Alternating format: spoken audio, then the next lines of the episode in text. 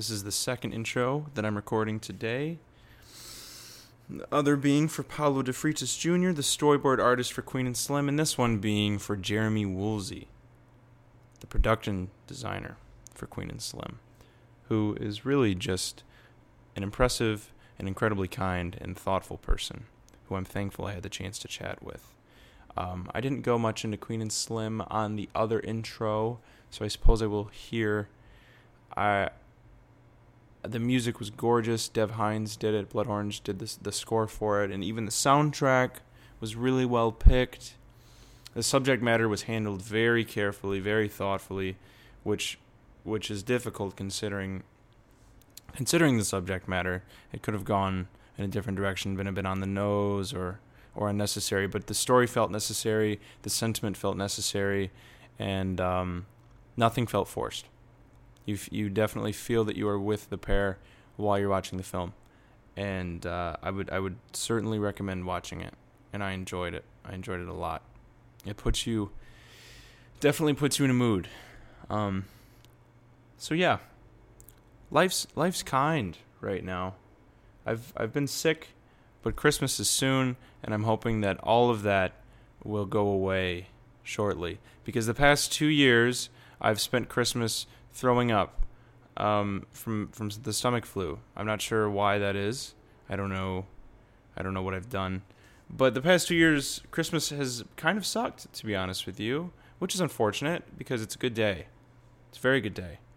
So I'm I'm hoping that since I've been incredibly ill for the past week and a half, that uh, the illness has passed me by. That would be fantastic. So thank you, illness, for getting it out of the way soon.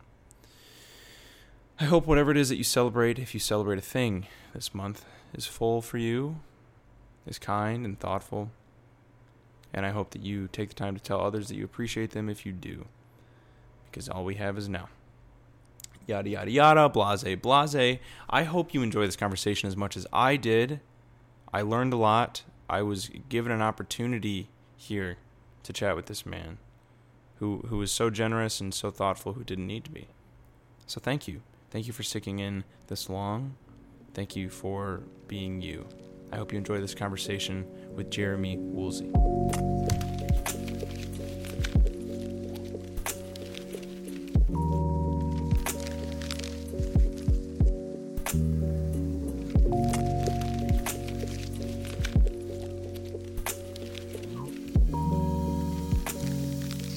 Hey, how's it going? I'm really good. How are you? I'm doing great, thank you. Can you hear me decently? Yes, I can. Cool. How is your Tuesday treating you? Uh, well, uh, not bad. We uh, just opened up a kind of our biggest set of this Project Amon. Oh, so, yeah? Um, yeah, a lot of shoot 'em up walls. There's a big uh, kind of a invasion sequence. Uh, so a lot of a lot of squibbed walls to be switched in and out of the set. So it'll be a four day affair, but it's good wow. to kind of turn it over to production and let them handle it from here on out.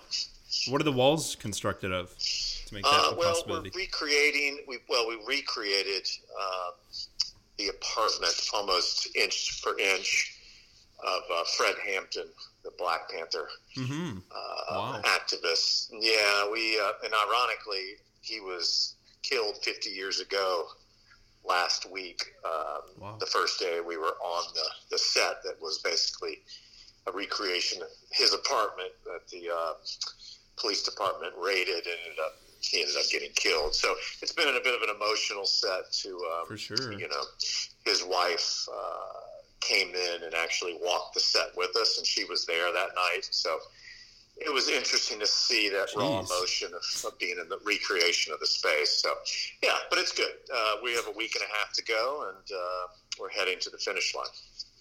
Does that feel strange, recreating a place like that? Like, does it ever feel – I don't I don't know if disrespectful is the right word, but does it ever feel strange doing so, or do you do you feel like it needs um, to be told? Well, it certainly is the big big – part of our story that we're telling. Yeah, it felt a little strange when we walked her through the set. Yeah. You know, and she started to, you could see her start to relive some of it in her head. That's and, insane. You know, she, yeah. Yeah. I've never done that before, where a historical figure walked through a set that was basically a straight recreation of a place that her husband was murdered in. So yes, it was. Got it. But you know, we, we honored, we did our research as we always do, but we really took a uh, a very uh, careful view and uh, reconstruction of this uh, because of the, you know, the nature of it. There was a lot of controversy around the invasion or the the uh, you know, the gunshots and who shot first and all that kind of stuff. So we really had to do our homework on this one, but I think it, it came out pretty well, and everyone seems to be happy with it. Mm-hmm. Is this a story on his life?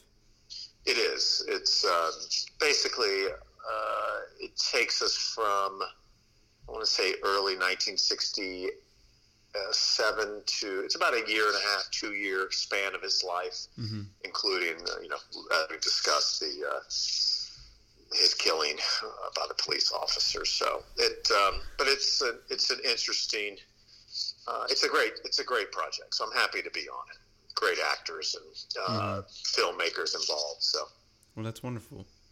How does it, how does it feel working on movies like that? And obviously similarly Queen and Slim, as opposed to more lighthearted like films, do you feel more fulfilled or invested, or is it, or is it just time and place? You know, you know, I started off some of my first, uh, some of my movies in the last ten years have been comedies. You know, mm-hmm. I, I, I was in a, into a lot of studio comedies that were a lot of fun, talented people.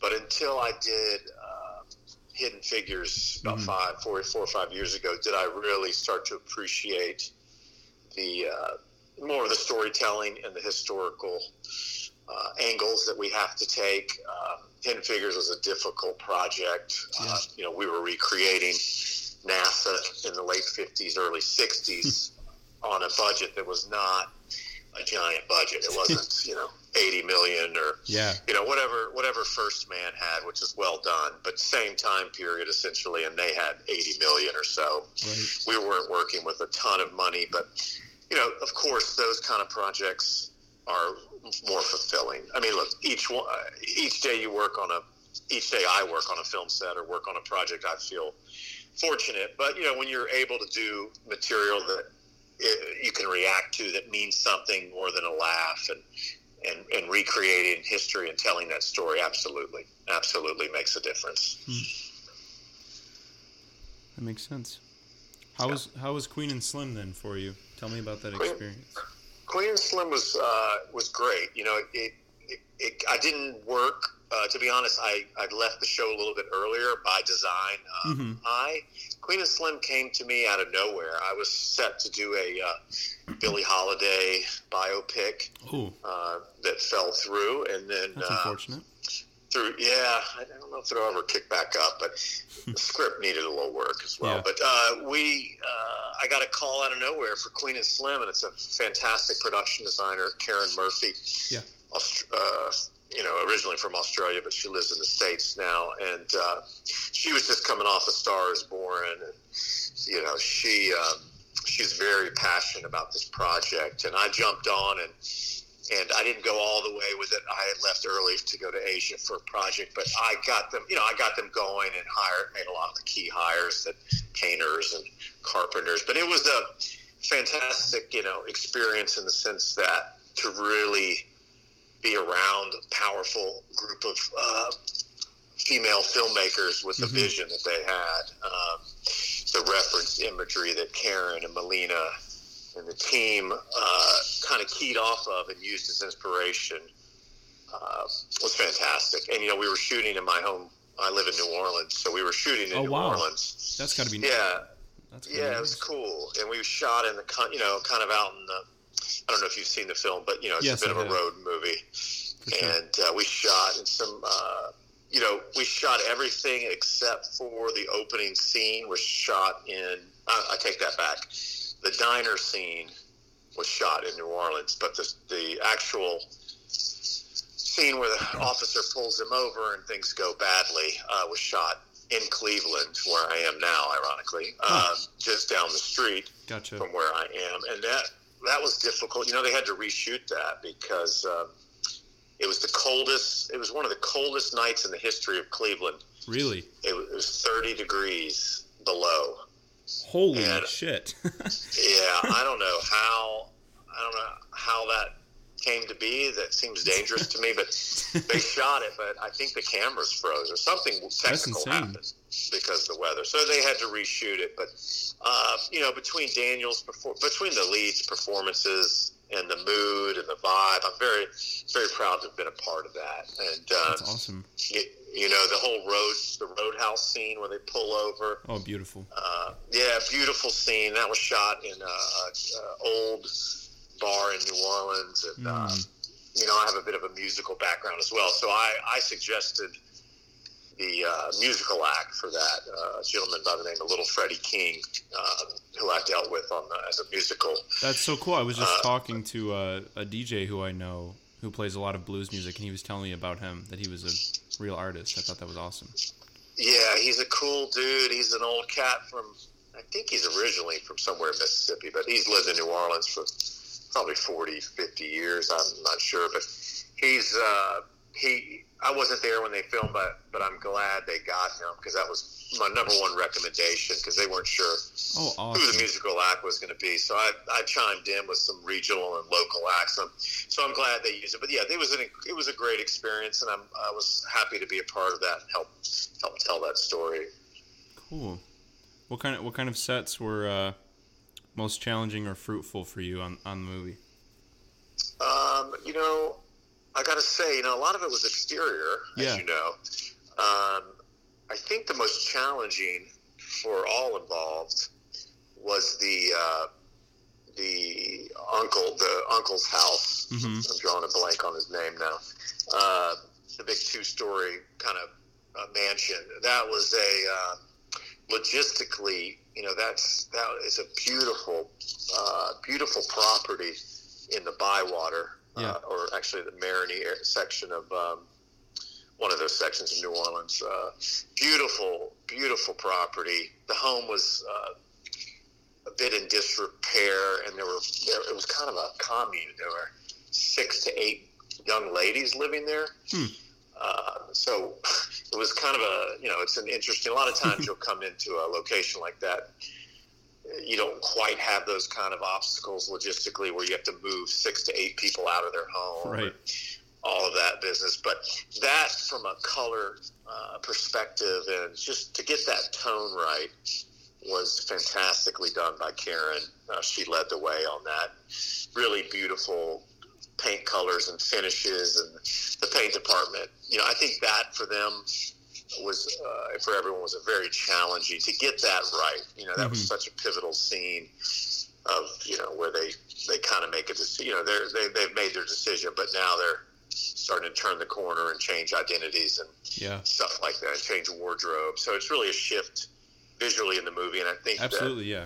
they Just did a fantastic out. job on that. The artwork, everything was, was pitch perfect, I think, and um, you know, Karen kind of led the way with what interiors we did have, and you know, it, it contrasted nicely with the, um, the couple played by Chloe Savini and uh, Flea at, yeah. uh, toward the end. Funny that house actors also. I was like, wow, I didn't know they yeah. were in it until I saw it. yeah, that was kind of cool. They were just appropriately reserved and creepy. Yeah, like you they didn't were quite perfect. know. Yeah, you didn't know if they were going to help or turn on it. It was mm. very, they're very uh, puzzling couple. But uh, I thought the house, that house was very subtle and very mm-hmm. subtly dressed, and I, I thought uh, did a nice job. Now, one interesting thing, you know, one challenge from an art department standpoint was building a chamber on stage for the actors to hide under the bed. Yeah, I was curious. I, I was curious about that. Yeah, that was all done on stage. Hmm. Um, now, we designed basically a replica of the location bedroom, mm-hmm. yet with a kind of on a platform with a hidden chamber so that you could get a camera in profile. You could get a camera underneath, quote unquote, the floor uh-huh. and get the sense that you were down there with them. So it was a not the most difficult build, but it, it, it took some engineering to figure out, okay, how are we going to shoot this? And, you know, mm-hmm. did some models and physical models, some digital models, and that stuff's always fun, though. That's when, when we get to do that kind of stuff. You right. know, that that that's always an exciting uh, adventure and, and challenge as to how are we going to make this look realistic. Mm-hmm. Um, so that was that was one of the bigger challenges, and uh, you know, a lot of the car work, finding the right picture cars really helped that film as well. Yeah. Uh, you know, finding Uncle, I forgot, I'm sorry, I forgot his the uncle's name in the movie, but uh, finding his, you know, the car that he loans them, and mm-hmm. that also changes the, kind of ups the ante, so to speak, with the the uh, the visuals and the, sure. the, the stylistic approach to to the. Their continuing journey. So all of that combined really made it uh, a very uh, interesting and challenging project, especially with not a lot of prep time. I, I don't mm-hmm. think I don't think we had more than seven weeks to prep that film. Wow.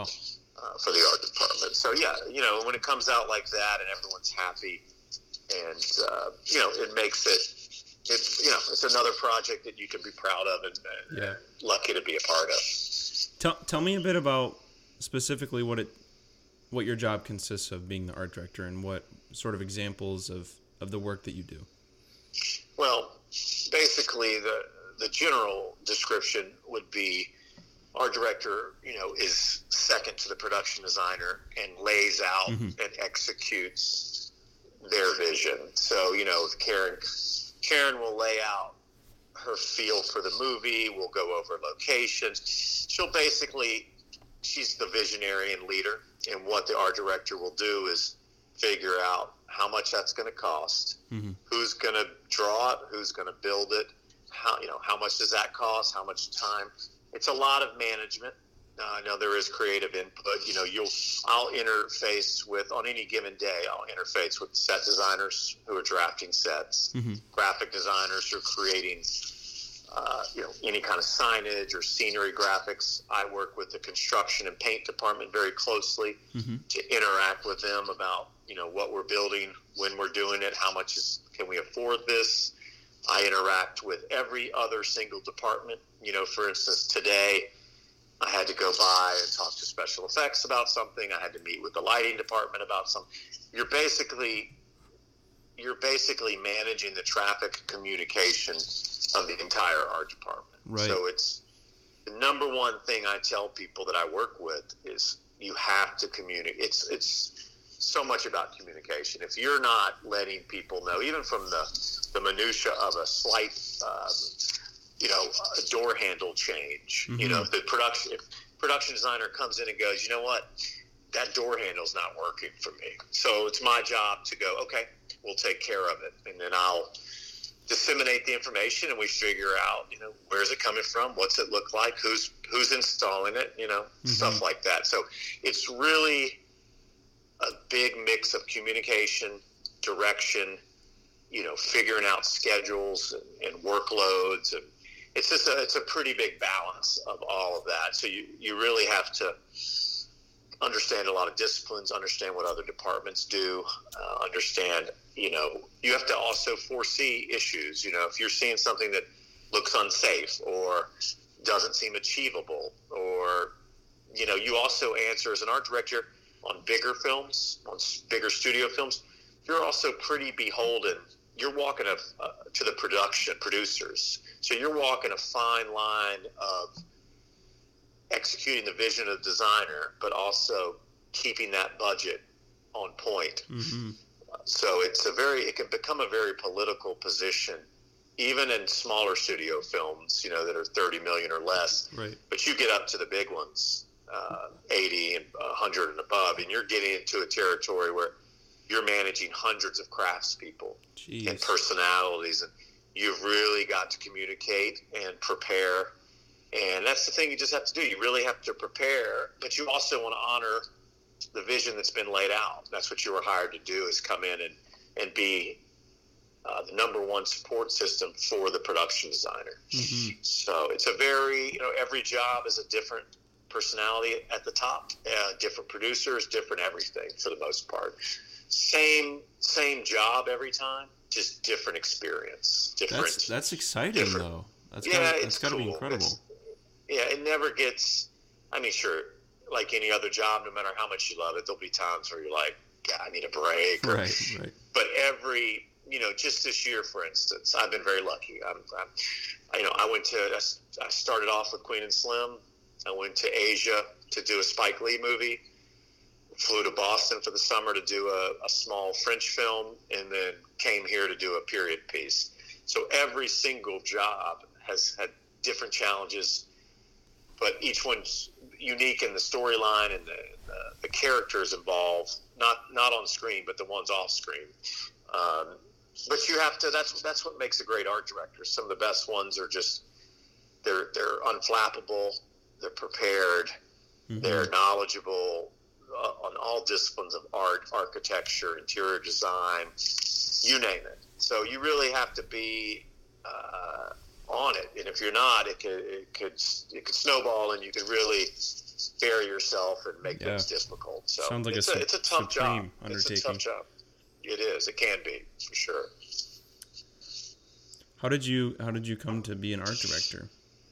Well, I.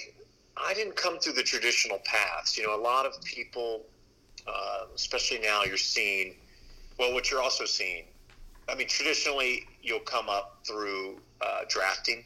You know, a lot of, you'll see a lot of big art directors maybe have an architecture background or yeah.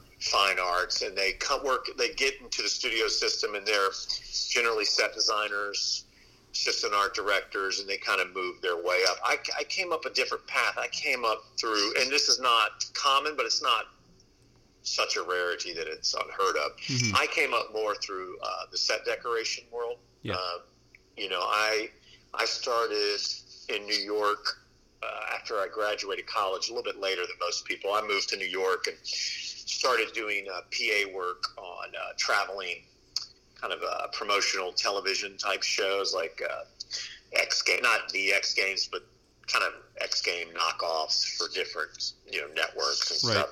So I started off as, you know, lugging stuff around, driving vans.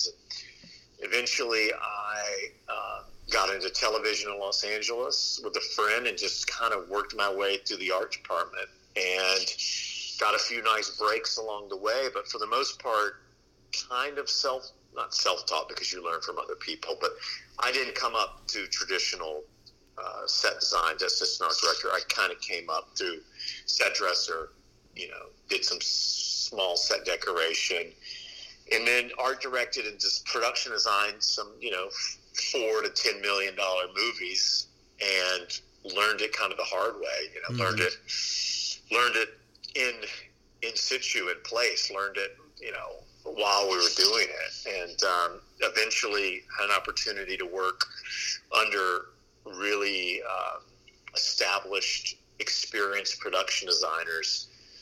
And I tell I tell some of the people on my team now, you learn, if you're not learning something new every single day or a different way to, you know, little mini lessons like, okay, next time I'll make sure that this person knows about, you know, you just every day you should learn something. Right. And it's nothing that can necessarily be taught in a book. I mean, you can learn the guidelines and general structures of things, but until you really dig into the minutia day to day, or, you know, you may be in a meeting and say something and you're like, oh, damn, I, I should have thought, you know, every day you should learn something about how to handle the job or communicate with other people. Right. So every day is a learning process. I mean, I try to, I strive and try to at least put it in my memory bank to go, okay, do this differently, or next time if you're looking at something, look for this, because you may not have caught it. Like if, if there's some something on a wall that, like for this shoot 'em up gig, I learned a little bit more about how special effects preps some of these uh, walls that need to be shot up. I mean, I've been around it, but I've never been, never had the access to be that close to their shop and see some of the. So you just learn every day. You're just constantly. Yeah. Learning, so that on the next job you go, that light bulb, one of thousands, goes off and goes, oh, I'm going to do this differently, or I'm mm-hmm. going to do this. You know, you just learn. You're just continually learning, and that's how I've um, I've got some nice breaks. I've worked with some really legendary production, or at least, you know, a couple of really uh, experienced Uh, they've done legendary films. Uh, so I've really absorbed their process, the way they communicate, everything that I can, because they're a lot of, you know, some of the key designers I've worked with have been doing this for almost thirty-five, forty years.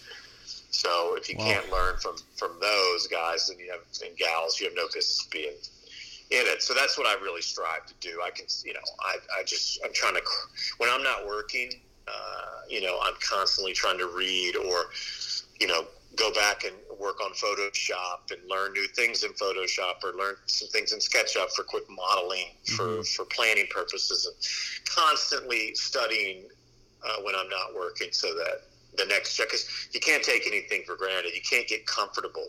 You know, you, right. there's so many people coming up that are talented. You just can't get complacent. If you get complacent, you know, you get bored, you, you, you won't, your job performance will suffer. It sounds like such a rewarding career, though, because it seems it's not it's not often that people get the chance to learn every like. It's definitely rare to get to learn every day in your in your career. Like a lot of people just do the same thing day in and day out, which is I don't know something about it just feels off. Like you need to be yeah. challenging yourself. Yeah, yeah, you're absolutely right. And it's, um, you know, granted, I, if I was on set every day, like uh, I don't think I'd love that because I. The, the people that actually, you know, fourteen, sixteen-hour days at times, cold weather. I, that's uh, we, the art department has it pretty good. You know, we're we're the we're the first on the ground usually. We're there yeah. early uh, in prep, and we're there late. And uh, but you're absolutely right. It's a blessing every single day that I get paid, or anybody that I know that gets uh, compensated to work on a film and be a part of the process. Mm-hmm. It's a it's a very unique. Uh, group of people, you know, there's not, there's not, yeah, there's a lot of filmmakers, but you know, really it's, it's not a common profession. So I, uh, I'm thankful every single day I get to work. So mm-hmm. you're right. Did you ever imagine yourself being in this sort of career? Like what did you study in college? Yeah, I did. I, well, you know what I imagined myself being, it was in, was in show business. Yeah. Always. Um, but I honestly, I thought it would be in the music business. Yeah, didn't you do but some music production early on? I did. Well, I did, yeah. I, when I was in college, I booked music, hmm. and uh, once I started doing, making a little bit of money in film, I I kind of got the itch again and opened up or helped book a couple of music venues in my own state. So I've always had an eye on music, but you know, I, I was in college in the nineties, right? So the music business um, and the opportunities within it took a different turn. You know, mm-hmm. you started to, the iPod coming out in the late nineties, two thousand, whenever that was. You really started to see the industry change. Um, early on, after just after college, I interviewed at William Morris to be a uh, a music agent, you know, mm-hmm. or, or trainee to be in that program.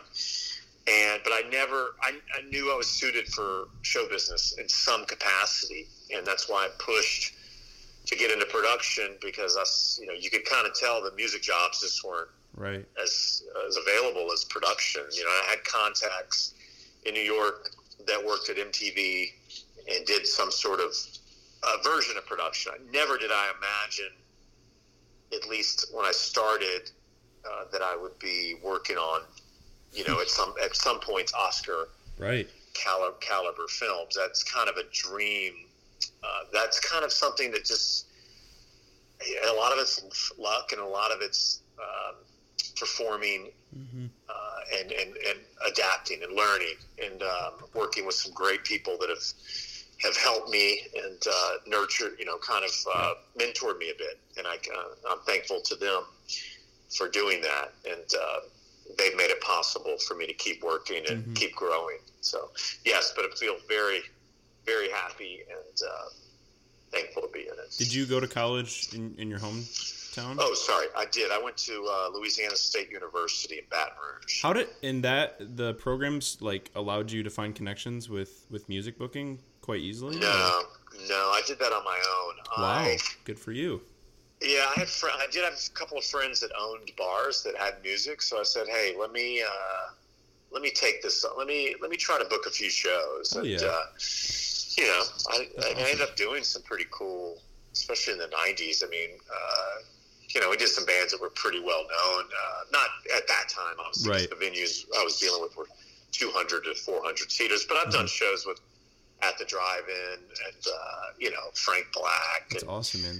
Uh, you know, all, you know, about nineties stuff. But when I got back into it about eight years ago, and I. Uh, was booking music, I did some pretty cool stuff, you know. I mean, I got to work with Dick Dale before he cut. I did three shows with Dick Dale before he, you know, he died last year. A lot of legends. Bernie Worrell, done a show with Damien Giraldo. Damien, uh, yeah, I wanted to talk to you about Damien. I was curious about yeah. that. That's um, you know, you never played Louisiana before. Wow. And I, uh, I was haggling his. Uh, agent. Yeah, so we, would you just try to find their information and then reach out and just... Oh, yeah, yeah, I'd go, and I'd go, you know, you can find their booking, any website, every book, every website has their booking agency. Right, right. So what I would do, I would study, uh, not study, I would look at their the, the tour routes and mm-hmm. see, you know, if it made sense for them to pick up a date. Yeah. And, uh, you know, I, I emailed Damien's, um, because I'm such a big fan of his work, and I kept emailing his agent and just staying on his radar, you know, not mm-hmm. harassing him, but like every a couple times a year, be like, hey, if, if he he never played that far south, you know, yeah. and uh, I was able to. One day, I remember, uh, agent said, hey, I've got a Wednesday, you know, can you do it? I said, yeah, you just tell me how much, and uh, he had never played. Wow, Louis, Louis, he had never played New Orleans. I booked him in my hometown of Baton Rouge, because that's where the venue was, mm-hmm. and uh, you know, we sold. You know, they just sold one hundred seventy something tickets on a Wednesday night at twenty bucks a pop, so it, it paid for itself. Yeah. And uh, he was fantastic. So I was able to do. Uh, you know, I would still do music if I had the right partner, because I'm never, I'm never in Louisiana. You know, I'm hardly home right now, yeah. so it's hard for me to be a be a day to day participant in a business. For but sure. I, I'm pretty sure I could still book a venue because it's all email. I mean, I don't right. you know, you don't get on the phone with agents. You know, you, hey, you have a date? Yeah, maybe. Uh, hold this date. How, mu- how much? All right, let's do the deal. Contract emailed. Boom. Sounds you wonderful. Know? But I just don't. Uh, I, I miss I miss it, but I don't miss the stress of putting yeah. on shows with my with my own money and stuff like that. But you know what? I it, it was a dream to do both for a little bit. Yeah. Um, you know, it cost me a relationship. You know, it, it's not the easiest thing to balance, but um, yeah, I always knew show business and music. But Louisiana State, L S U didn't, they didn't really offer. They may have a, some sort of film program now, but it's mostly yeah. film theory or so. It's not a practical, you know, like that school. And uh, you're seeing a lot of kids coming out of um, that school, Western Carolina or mm-hmm. whatever that school is in North Carolina, that really has, really truly has a film program where they that's awesome. You go four years of actually working production, like freshman year you're a P A on a, on your final film, and you move up to you're oh, that's amazing. A designer, yeah and they're producing some really strong filmmakers already. You know, that you're starting to see that. I forgot what that school's called, but it's uh, in North Carolina, Western something for School yeah. for the Arts. And uh, so, yeah, Louisiana State doesn't really have that. I studied uh, journalism, mass communications. Oh, interesting. And uh, yeah, I needed to graduate in something, and I figured that is somewhat applicable yeah.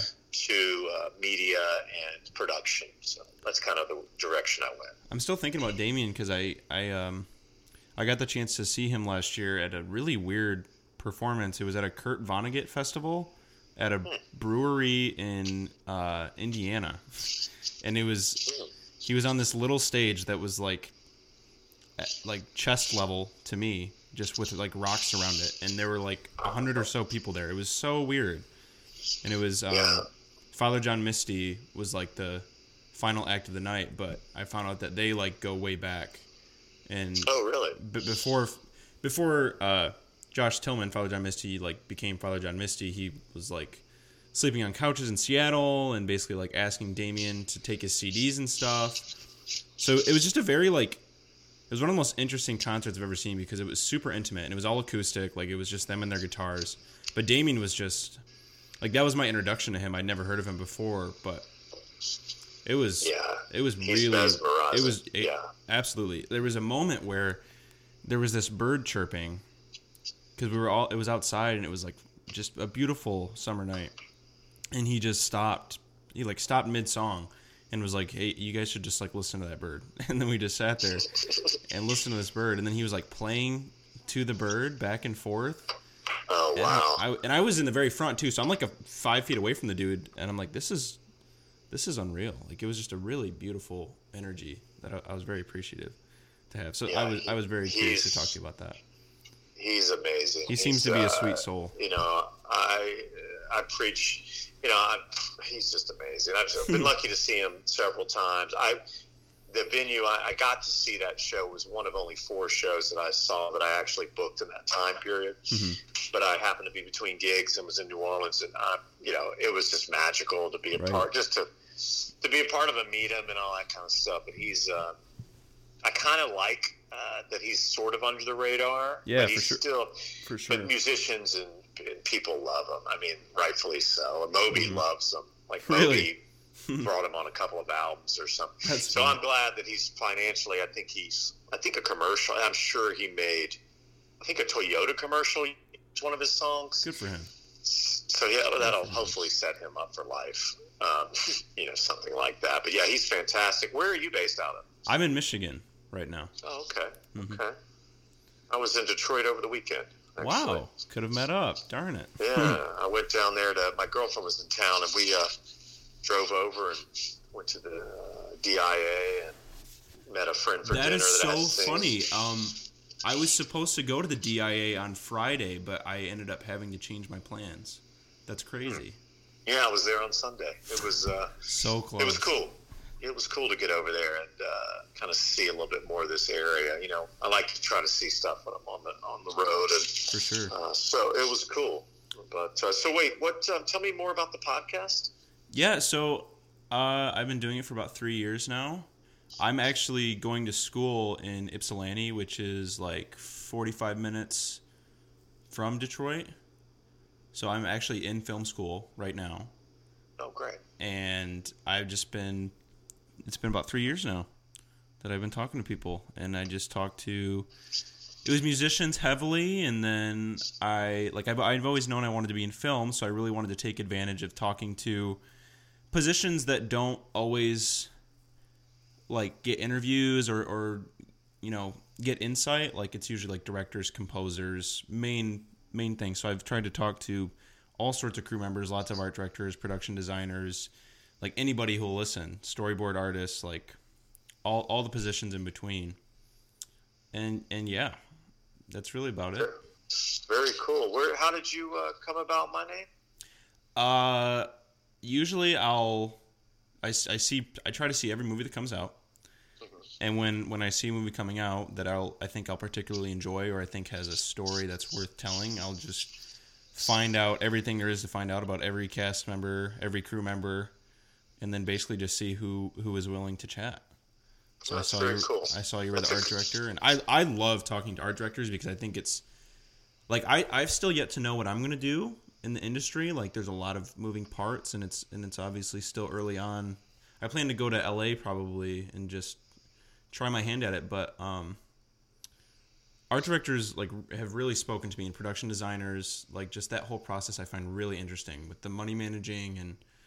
The things that make the movie the movie that you don't always realize make the movie, like really tiny things. I, I appreciate the more background roles. So yeah, that's, that's cool. That's very cool. Well, certainly, uh, you know, feel free to if you have any any questions or emails, or if you want access to anyone that you see that you think I may know, or maybe can send your way, or you know, Thanks whatever so the, the case may be. Um, you know, so you don't you're not quite sure.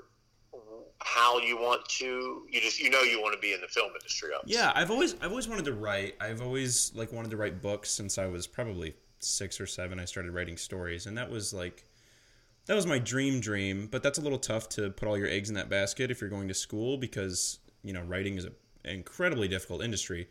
But I'm just arts are my thing, so books, music, movies, and obviously filmmaking. I was like, yes, that's just exactly what I want. So I've I've tried I've done a lot of production like at school, and I've talked to a lot of different positions, but I'm just trying to find like I'm trying to find the thing that like speaks to me most. So that that's partially the reason why I'm doing this, you know, and I appreciate that opportunity a lot because I get to see the insides of the jobs and understand what they're actually consisting of. And I just try to do as much reading as possible. So yeah, I, I don't know. I, I'd love to direct, obviously, one day. Like that's, of course, something that just is. But the the older I get, the more I think that I would appreciate being in a in a non-director role. So interesting. Well, you know, I think, uh, you know, obviously L A is where a lot of the action is, but, mm-hmm. you know, such a changing landscape. For that, sure. You know, even next door in Ohio, they're, uh, mm-hmm. they're cranking. There's three film, well, there's two now. The, the Russo brothers are in town uh, finishing up their their feature, uh, Cherry. But, yeah. um, you know, Pittsburgh does a lot of work. So there are, you know, and those a lot of times, depending on what you ultimately focus in on, mm-hmm. um, you know, sometimes moving to a incentive state, uh, even though you may not want it, it may not be your first right. move, but you know, uh, Georgia, um, yeah, Atlanta's sure. super busy, so, and a lot of those, a lot of times there's opportunity that may not be available to people in L A starting off, mm-hmm. you know, or New York or whatever. Well, I appreciate so, that perspective a lot. Something Thank to you. Think about, but you know, feel free to, um, you know, my email's not going to change. So if you have awesome. Any follow-up questions or any advice or any, any contacts, whatever you need. You know, well, thank you so I'm much. Pretty, that That's pretty much the plan is to get a decent little portfolio going and then try to contact the people that I've been speaking to for the past years and just see see, see if there's any sort of connection there, see if, if there's anything that we can do together. So it's it's been really fruitful. Really fruitful. Yeah, awesome. Well, that's fantastic. Is there anything else um, I can help with or answer? Or? I mean, I'm I'm... I'm free to keep talking if you are. I'm thoroughly enjoying hearing about, about your life. Sure. I got a few, I got a few more minutes. I'm, uh, I'm up for if you got any cool. questions, anything else you want to know about. Tell me, um, you mentioned it briefly, but what's it like navigating relationships in, in a job like this? Like intimate it's relationships tough. When you're moving so consistently?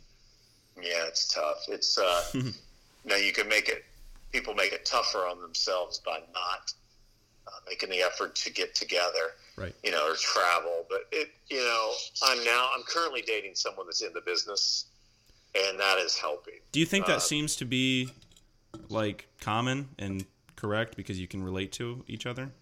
Yeah, you can, you can, yeah, I do think that, um, it's helping me personally because she understands, you know, when I got the Spike Lee movie, I was like, hey, I'm going to, she was on a movie. She was on Jumanji, uh, wow. the one that's about to come out. She she understood it was an opportunity I couldn't pass up on, you know. And right, I right. didn't see her. We didn't see each other for four months. Wow. And uh, it's gotta be tough. You know, it is tough. And but the good thing is, you know, we're both about to wrap our shows next week, and we'll both be off for at least thirty, forty days, I imagine. I don't have anything lined up just yet for the new year, but she, uh, so it does help. You know, I was mm-hmm. married for a few years and, um, the business was not the main reason, right? But I was chasing opportunities that were not in New Orleans. They were in Atlanta yeah. or Los Angeles or everywhere but where she was.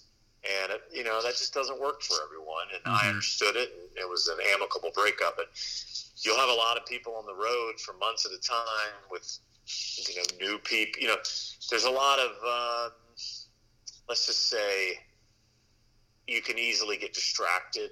Uh, yeah. People do get distracted. They're working with people. They're drinking together. They're, there's a, I, you see a lot of... Uh, you see a lot of things happen, you know, mm-hmm. and it's unfortunate, but you put a bunch of people with similar interests together in a city and on weekends and they don't see their significant other, things happen, right. you know, and it, it's, it's tough. It's a tough business uh, for relationships at all levels. Absolutely. And we're habitual Absolutely. Too. So, you know, like obviously there's, there's a lot to be said about infatuation, but a lot of relationships, it's habitual. Like you talk to the person because it's what you do is you talk to the person. And the little rush of dopamine you get from talking to them, that continues to hit. So if you're just not physically with them and other people start to fill that space, it can be like your your body and mind are just going to adapt to those other people. Absolutely. Absolutely. And uh, you see it all the time. But you also see a lot of people that um, come together on movies. Yeah. That, uh, yeah. Maybe it's a showmance that turns into something um, pretty uh, significant. So, yeah, it is tough, though. The bottom line is it's a, especially for filmmaking, I mean, if you're in L A or New York and you're on a T V show, if you're on a Mad About, not Mad About You, what a terrible reference. Uh, you're on a, you're on a, you know, a C B S show and you're making really good money and you're working nine months out of the year and you stay on that show for seven years. Yeah. It's a normal job at that point. Yeah. But feature filmmaking takes everyone everywhere boom, these boom, days. Boom, yeah. And uh, so you're a traveling carny Uh, carnival group, and uh, that's kind of how it how it is. Yeah. Do you think your work's fulfilling regardless? Yeah, uh, yeah, I do. I think uh, I love being in different places. Like being in Boston this that's summer, incredible. I was up in uh, Gloucester. Travel. You know, um, just the ability to travel and uh, being. In, I mean, Asia was a dream job. I mean, I was in Thailand and Vietnam. That's amazing. Yeah. Yeah, that was the coolest thing ever. So, um, yeah, it's fulfilling and it pays well. You know, mm-hmm. it's uh, uh, most union. You know, most of us are all union filmmakers who get uh, paid very handsomely for what we do, and right. um, you get time off. You know, you're basically on a teacher schedule. I mean, it's hard yeah, to yeah, work twelve months out of the year. You mm-hmm. know, the timing just doesn't allow it. Um, especially not an art director, you know, it's it's hard to go back to back. I mean, you know, you don't really finish a job and then like a week later something pops up. I mean, it happens, but you know, it's it usually you know things don't crank up until late January, February. Yeah. And then if you miss a, if you miss a project, if you don't get something by October fifteenth, you're usually screwed for the rest of the year. Interesting. So. Yeah, there's a real there's a real pattern to it about when these productions start, and, and the perfect film is the awesome Labor Day to Christmas, and that's exactly what this one's been. You know, you get through the summer, you start a show, and it takes you all the way to Christmas, and then you're you're done. And uh, those are the best. So, and there's an uncertainty to it. Not everybody's cut out for not knowing where their next paycheck's coming from. Yeah, it's scary. It could be scary, and, you know, uh, you can only be on top for so long. And mm-hmm. it's, uh, you know, it's uh, it, it's not for everyone. But if you, if I always tell people, I said, if you want to go for it, you have to go for it. You will eventually, no matter what, you, you work hard and figure out who to talk to and make connections and be a decent person for the most part, mm-hmm. you will find your way, and there's room for you in the industry. There's room for right. people, and especially now with the amount of content, uh, Disney Plus and Apple and all of these people with their original content, not to mention Netflix, you know, producing billions of dollars of films. Mm-hmm. There's going to be a shortage of filmmakers, and the people wow. that are that adapt like myself and people or people that are super talented and have super skill sets. And, you know, there's room for all types. And I think if, you know, you or anyone like you sticks with it and works to get there, they will certainly find a place. And then once you find that place, you hold on to it. And like I said, you don't get complacent. You, right. you keep improving, you keep striving for better projects, you know, more interesting people to work with, um, mentors, you know, anything you can glean and learn, and uh, the breaks will come. They will naturally come, and it, you can make a good living and have a fulfilling career in entertainment. And, you know, not to say there's not, you know, uh, fatigue and, uh, mm-hmm. you know, sometimes, you know, that's a lot of people that are on set, though. Like I said, I, God bless them. I could not, I could not be on set for twelve hours. And it's just not, it's not, never appealed to me. I never really had to do it, and I never was interested. But I mean, if you're a director or a D P or a gaffer or a, you know, one of those positions, you, you know, that's your part of your job. Mm-hmm. You know, you're on set, you're actually physically shooting the films while we just set the, we mostly set the, uh, the scene, so to speak. We set the, the background, and we set the environments, and let them, they come in, they take over, and we try to maintain it and maintain that look while they're tearing our sets up and we move on to the next one. You know, we're thinking about what's next week, what's in a month, what's in two months. We're thinking about the whole movie right. while they while they work through the shooting schedule. Well, that's really good to hear. Yeah. Do you see any? Uh, do you see a place in your career in sight where you feel like you'll have done what you needed to do? Like you'll say, "All right, this is it," or are you just going to like? Do you, do you want to be a production designer eventually, or do you think you'll keep doing these sorts of things? Um, I think I think I do. I think my plan, you know, and I get asked this a good deal uh, by you know colleagues. Um, Uh, like, you know, they're constantly, when are you going to design? I think, I think I could design, but I still want to keep work. I could design comedies, you know, I don't, mm-hmm. I, I don't think I'd do a big, like, uh, pure costume period piece. I just, I don't have necessarily that, that background to be comfortable in that role. But if it's a, if it's a contemporary comedy or drama, sure. Um, mm-hmm. You know, I, I'm not, I'm comfortable. I've interviewed for some studio films. I've gotten pre-approved by, you know, uh, a couple of studios to to design a comedy. But, you know, I'm I am in a position where I'm getting to work with some real um, heavy hitter designers. And when the time comes, I'll know it. I think, um, you know, I'm in my mid forties. I have mm-hmm. a little bit of time. Most designers are in their, you know, late forties, fifties. I mean, there's some young ones. Like the gentleman I'm working with right now is, is in his thirties. And, uh, you know, he's a, he's a, he just did Uncut Gems, and he's he does oh, all the Safdie Brothers that, movies, and uh, he's cool. So you know that kind of deal. I, but I do think there's room for me. Um, I do have I do have goals to you know have have art directed or designed one hundred movies when it's said and done, hmm. and. Uh, I don't know. I, I, I don't. I don't have like a vision of being like an award-winning designer or anything. I just think every every film or every project is so unique in many ways that it never.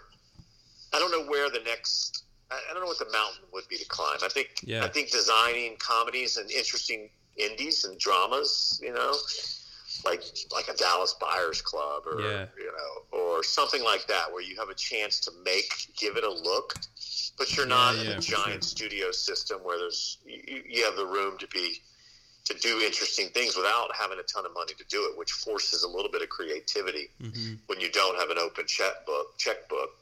So I do think that in the next three to five, I will push to kind of be a designer on. Um, stuff and and but for now I'm really enjoying the process of uh learning and building and building contacts and credits for and, sure uh, when when that time comes I'll know it. If it doesn't, I think uh I'll be happy to look back on a on a career that I never never knew was really possible until I, I dug into it. So you know, that's good to I'll hear. Be comfortable. I won't have any regrets, that's for sure. Only Only gratitude, and, you know, uh, for wh- how I got here and who helped me get there. That is all you know, we can ask honest. for. Yeah, to be honest. So, well, I can't wait to see it. I, what's that? I can't wait to see it. Cool. I appreciate that. Thank you so much for talking today. Hey, no, no problem. And if you, uh, I really appreciate it. And again, if you need anything down the road uh, next week, whatever it is, down the road, once you work through your your. Uh, your school and your stuff, anything, feel free. I, uh, you know, you may have to remind me in a year or two, uh, but I'm, you know, I, I'm getting up there. I but. promise you, you will be hearing from me eventually. I hope we Fantastic. cross paths for sure. Absolutely. Well, great talking to you. Have a great holiday season. And you uh, too. I will, I'll, I'll hit you up when I get this published, and I'll let you know where you can find it and all that. Great. And then, uh, yeah, thank you. I hope we cross awesome. paths. Absolutely. Thank you so much. Thank you, Jeremy.